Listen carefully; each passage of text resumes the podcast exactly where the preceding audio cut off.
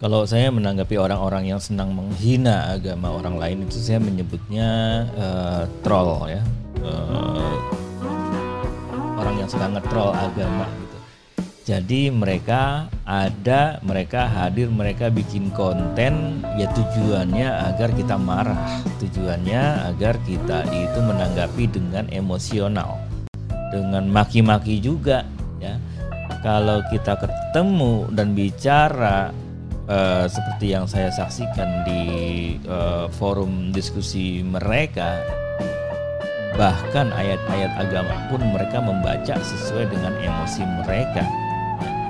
Di penggal-penggal lah di Indonesia ini yang punya kewenangan untuk uh, mengakhiri sebuah perdebatan uh, apa pun adalah aparat penegak hukum gitu. Jadi uh, peraturan perundang-undangannya pun ke sana. Silakan teman-teman uh, melapor. Lalu apakah harus ditanggapi? Saya sih sarankan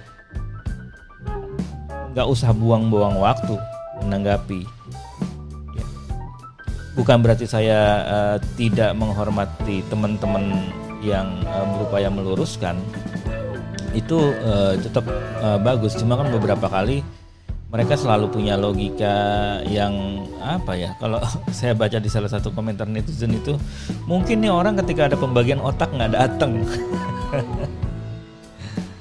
ya itu uh, mungkin udah kesel ya uh, netizen yang mengomentari kayak gitu.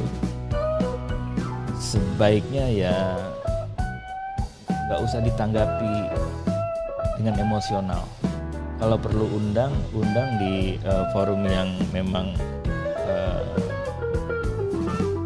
kredibel uh, seimbang forum resmi tokoh-tokoh agama kita. Kalau saya capable untuk bicara tentang agama gitu. Saya hanya uh, menanggapi dari sisi uh, bagaimana kita hidup lebih uh, saling menghormati tidak saling menista selalu ada orang-orang yang memang uh, ngetrol terutama ngetrol isu-isu agama ngetrol suku sara ya. dan ya tujuannya biar kita gampang terpancing untuk marah